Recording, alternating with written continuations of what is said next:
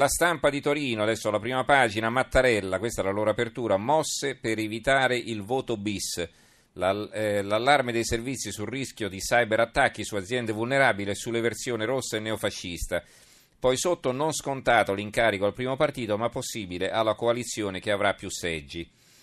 Eh, vi dicevo che ci sono molti titoli sull'embraco. Eh, vedo qui, per esempio, sempre sulla stampa Embraco, l'Unione Europea, Calenda, saremo intransigenti.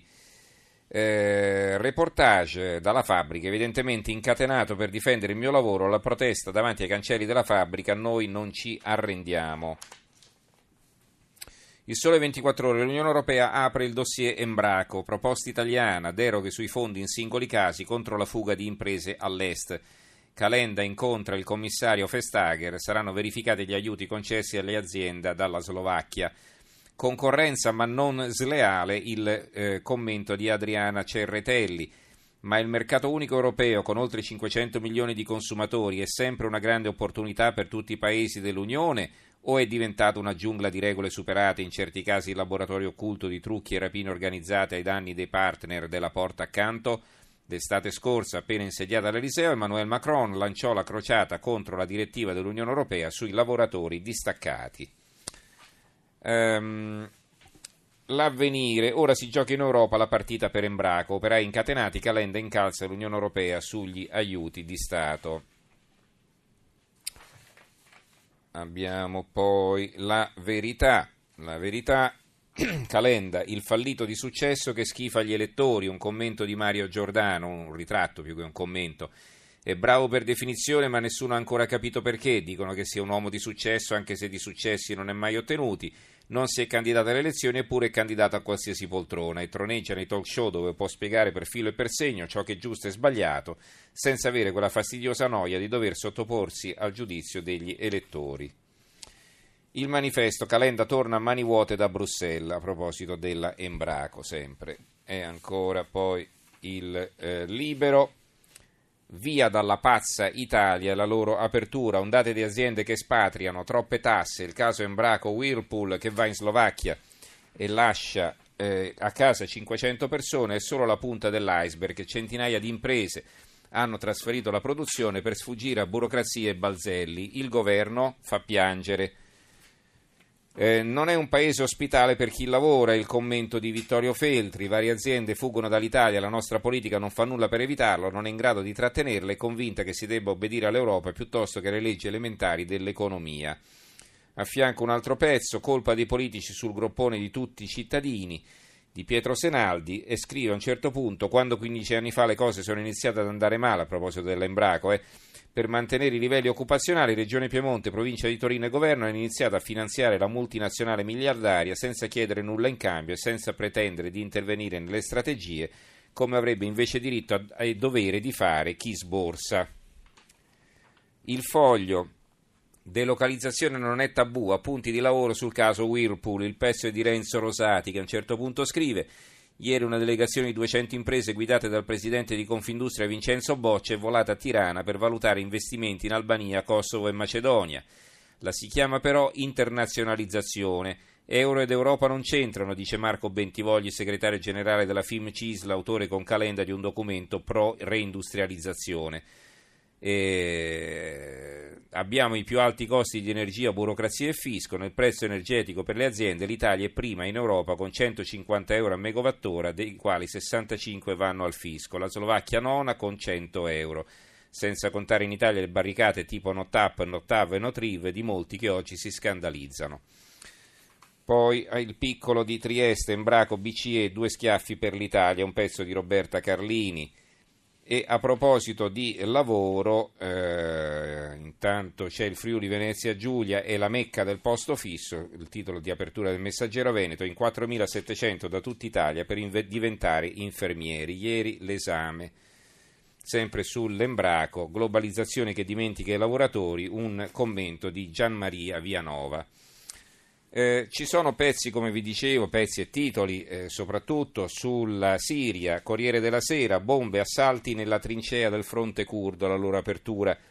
La Repubblica, giorno di guerra, Erdogan, Assad, la Siria fa paura al mondo.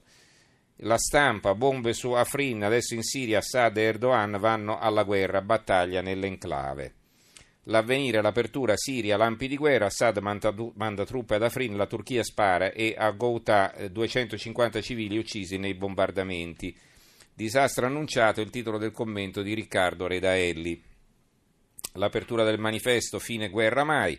La voragine del conflitto siriano si allarga, i combattenti pro-Assad entrano ad Afrin raccolti dai curdi del, dell'YPG ma Ankara non cede, li bombarda, nuovo strage a Ghouta Est, decine e decine le vittime, Mosca ora ammette soldati russi uccisi a Deir ez-Zor dai raid americani.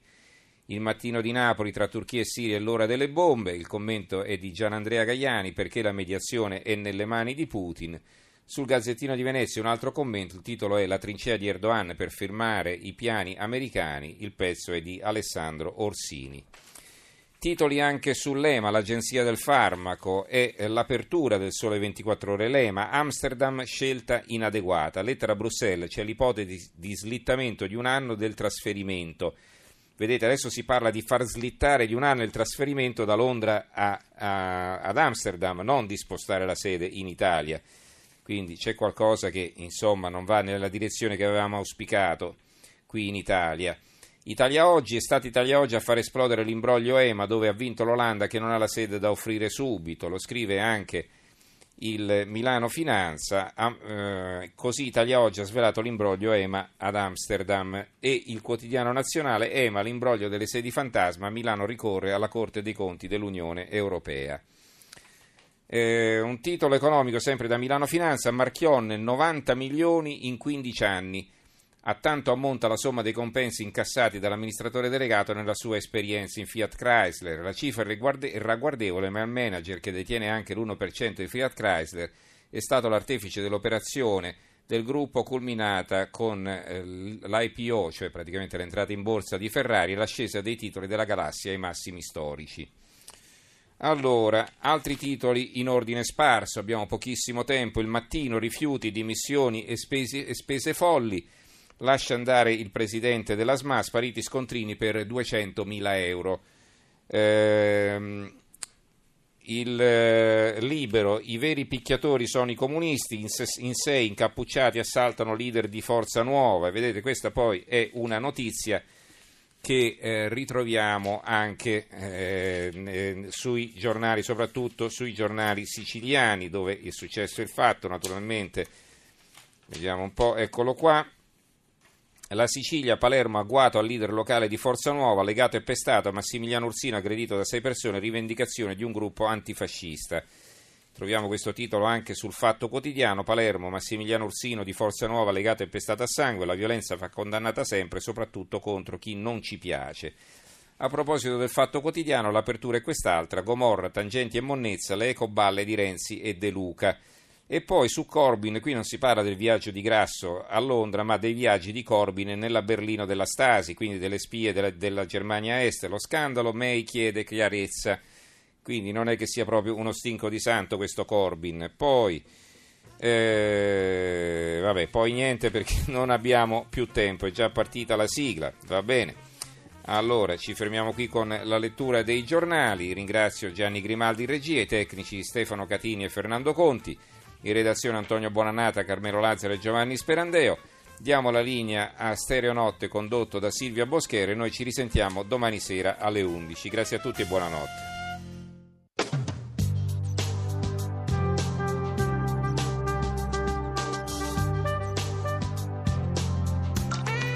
RAI Radio 1